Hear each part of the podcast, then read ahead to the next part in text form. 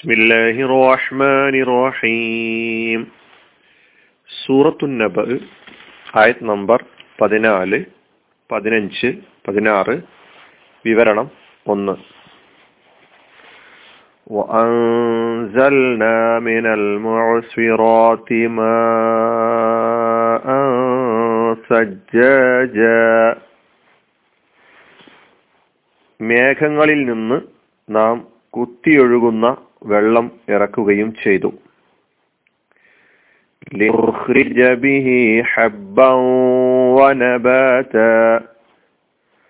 അതുവഴി ധാന്യവും ചെടിയും ഉൽപ്പാദിപ്പിക്കാൻ.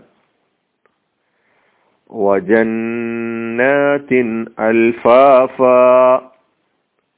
ഇടതൂർന്ന തോട്ടങ്ങളും. നാം ഇറക്കുകയും ചെയ്തു. മിനൽ മുഴസിറാത്തി മേഘങ്ങളിൽ നിന്ന് മാ അൻ വെള്ളം സജ്ജാജൻ കുത്തിയൊഴുകുന്ന. ലിനുഹ്രിജ നാം ഉൽപ്പാദിപ്പിക്കാൻ. ബിഹി അതുവഴി. ഹബ്ബൻ ധാന്യം. വനബാറ്റ ചെടിയും.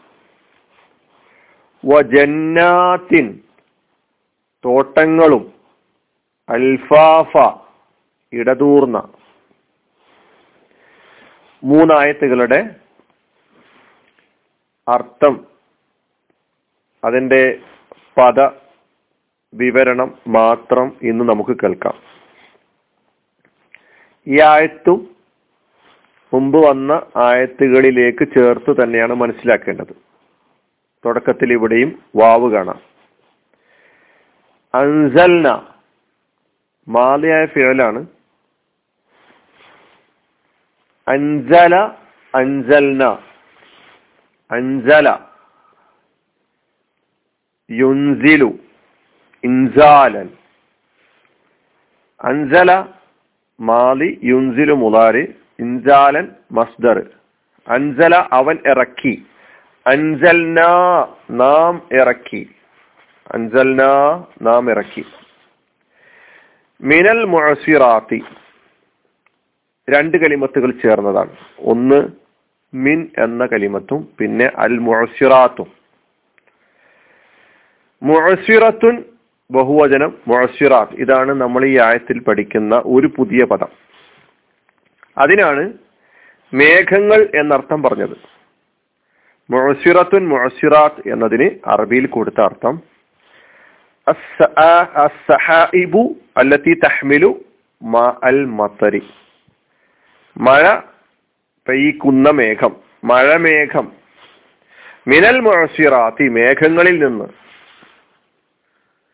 മുഴസിറത്തി എന്നത് അസ്വറ എന്ന ഫിയലിൽ നിന്ന് ഉണ്ടാക്കപ്പെട്ടിട്ടുള്ള ഇസ്മുൽ ഫായിലാണ്. മുഴസിറത്ത് മുഴസിർ എന്നത്.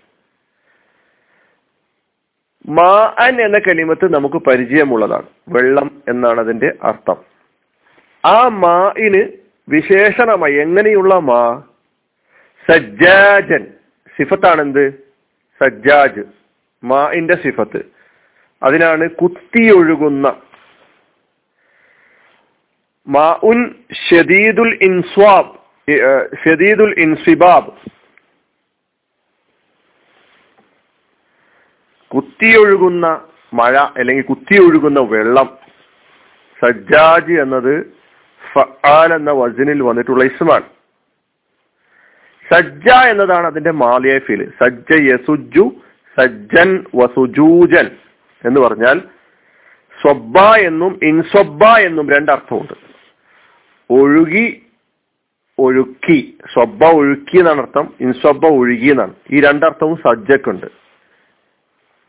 അപ്പൊ കുത്തി ഒഴുകുന്ന എന്ന അർത്ഥത്തിലാണ് നമ്മളിവിടെ പറഞ്ഞിട്ടുള്ളത്. സജ്ജ എന്നത് മാതി സജ്ജാജ് ഇസ്മാൻ. അപ്പൊ വാഞ്ചൽ മിനൽ മുഅസിറാത്തി മാഅൻ സജ്ജാജ. ബിഹി. ബിഹി. അതുവഴി നാം ഉൽപാദിപ്പിക്കുന്നതിന് വേണ്ടി എന്നാണ് അതിന്റെ അർത്ഥം. ലിനുഖ്രിജ. ലി നുഹ്രിജ എന്നത് രണ്ട് കലിമ. ഒന്ന് ലാമു എന്ന് പറയുന്ന ആദ്യത്തിലുള്ള അക്ഷരം. അതിന് ലാമു തഴലിയിൽ അതുകൊണ്ടാണ് വേണ്ടി എന്തിനു വേണ്ടി ലി നുഹ്രിജ ഉൽപ്പാദിപ്പിക്കുന്നതിന് വേണ്ടി പുറത്തു കൊണ്ടുവരുന്നതിന് വേണ്ടി വെളിക്ക് കൊണ്ടുവരുന്നതിന് വേണ്ടി പുറത്താക്കുന്നതിന് വേണ്ടി. ബിഹി ആ മഴയിലൂടെ അല്ലെങ്കിൽ ആ വെള്ളം കൊണ്ട് ആ വെള്ളം വഴി ബിഹി എന്നത് രണ്ട് കലിമത്തുകൾ. ആദ്യം നമുക്ക് ലി നുഹ്രിജ നോക്കാം. ലി അൻ നുഹ്രിജ എന്നാണ് അതിന്റെ യഥാർത്ഥ രൂപം. അഹ്റജ എന്ന മാലി അതിന്റെ മുലാരി യുഹ്രിജു അതിൽ നിന്ന് നുഹ്രിജു ഉണ്ടാക്കപ്പെട്ടു. നുഹ്രിജു എന്ന് പറഞ്ഞാൽ നാം ഉൽപാദിപ്പിക്കുന്നു നാം പുറത്തെടുക്കുന്നു നാം അതാണ് അഹ്റ നുഹ്രിജു എന്ന് പറഞ്ഞ അർത്ഥം. അതിന്റെ മുന്നിൽ ലാമു താലിയിൽ ലീ വന്നാൽ അന്ന് എന്ന് പറയുന്ന മുതാരിയ ഫീലിന് നെസ്ബ് ചെയ്യുന്ന അദാത്ത്. അത് മറഞ്ഞ് മുതാരിയ ഫീൽ നെസ്ബ് ചെയ്തു എന്നതാണ് ലി നുഹ്രിജ നുഹ്രിജു എന്നത് നുഹ്രിജ എന്നായി അത് താലിയിലായ ഈ ലാമിന് ശേഷം അന്ന് അവിടെ ഒളിഞ്ഞു കിടക്കുന്നു എന്നാണ് ഗ്രാമറിൽ പറയാം. ലി നുഹ്രിജ ബിഹി അപ്പൊ അഹ്റജയുടെ മുലാരിയാണ് യുഹുരിജു യുഹുരിജുവിൽ നിന്ന് നുഹുരിജു ഉണ്ടാക്കപ്പെട്ടു.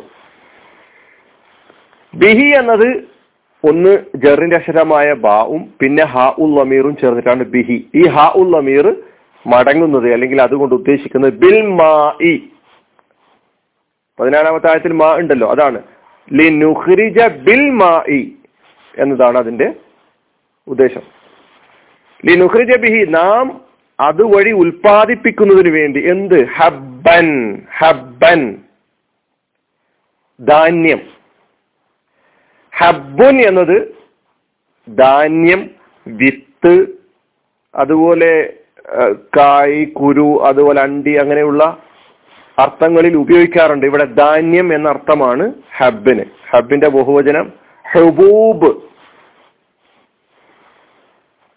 ഇവിടെ ഹബ്ബ് എന്നതുകൊണ്ട് ഉദ്ദേശിക്കുന്നത് ധാന്യമാണ് അതായത് മനുഷ്യർ ഭക്ഷിക്കുന്ന ഭക്ഷണ സാധനങ്ങളെയാണ് ഇവിടെ ഉദ്ദേശിക്കുന്നത്. ഹബ്ബൻ ലിനുഖ്രിജ ബിഹി ആ വെള്ളം വഴി അതുവഴി നാം ഉൽപ്പാദിപ്പിക്കുന്നതിന് വേണ്ടി ഹബ്ബൻ ധാന്യവും നബാത്ത നബാത്തും. നബാത്തി എന്നതിന് ചെടി സസ്യം പച്ചക്കറി എന്നീ അർത്ഥങ്ങളൊക്കെ ഉണ്ട്. തഫ്സീറിൽ കാലികൾ കന്നുകാലികളുടെ ഭക്ഷണത്തെയാണ് നബാത്ത് എന്ന പദം ഈ ആയത്തിലൂടെ ഉദ്ദേശിക്കുന്നത്. മനുഷ്യനും മനുഷ്യനല്ലാത്ത ജീവജാലങ്ങളുടെ ഭക്ഷ്യ പദാർത്ഥങ്ങളുമായി ബന്ധപ്പെട്ട് മഴക്കുള്ള പിന്നെ സ്ഥാനം അല്ലെങ്കിൽ വെള്ളത്തിനുള്ള സ്ഥാനം അത് വ്യക്തമാക്കുകയാണ് ചെയ്യുന്നത്. ലിനുഹ്രിജ ബിഹി ഹബ്ബം വ നബാത്ത. എന്ന കലിമത്ത് ഇസ്മാൻ മസ്ദറായ ഇസ്മാൻ നബാത്ത്. നബത്ത എന്നതാണ് മാലയായ ഫീൽ. നബത്ത എമ്പുത്തു നബ്തൻ വ നബാത്തൻ. നബത്ത എന്ന് പറഞ്ഞാൽ വളർന്നു. മുളച്ചു പൊന്തി നബത്ത. നബാത്ത് എന്ന് പറഞ്ഞാൽ ഇങ്ങനെ മുള വളരലും മുളച്ചു പൊന്തലും എന്നൊക്കെയുള്ള അർത്ഥമാണ്. എന്നാൽ നബാത്ത് എന്ന മസ്തർ ആ മുളച്ചു വരുന്നതിനെ ഉദ്ദേശിച്ചുകൊണ്ട് ചെടിയെയും സസ്യങ്ങളെയും പച്ചക്കറികളെയും ഉദ്ദേശിച്ചുകൊണ്ട് ഉപയോഗിക്കുകയാണ് ചെയ്തിട്ടുള്ളത്. ലിനുഹ്രി ജബിഹി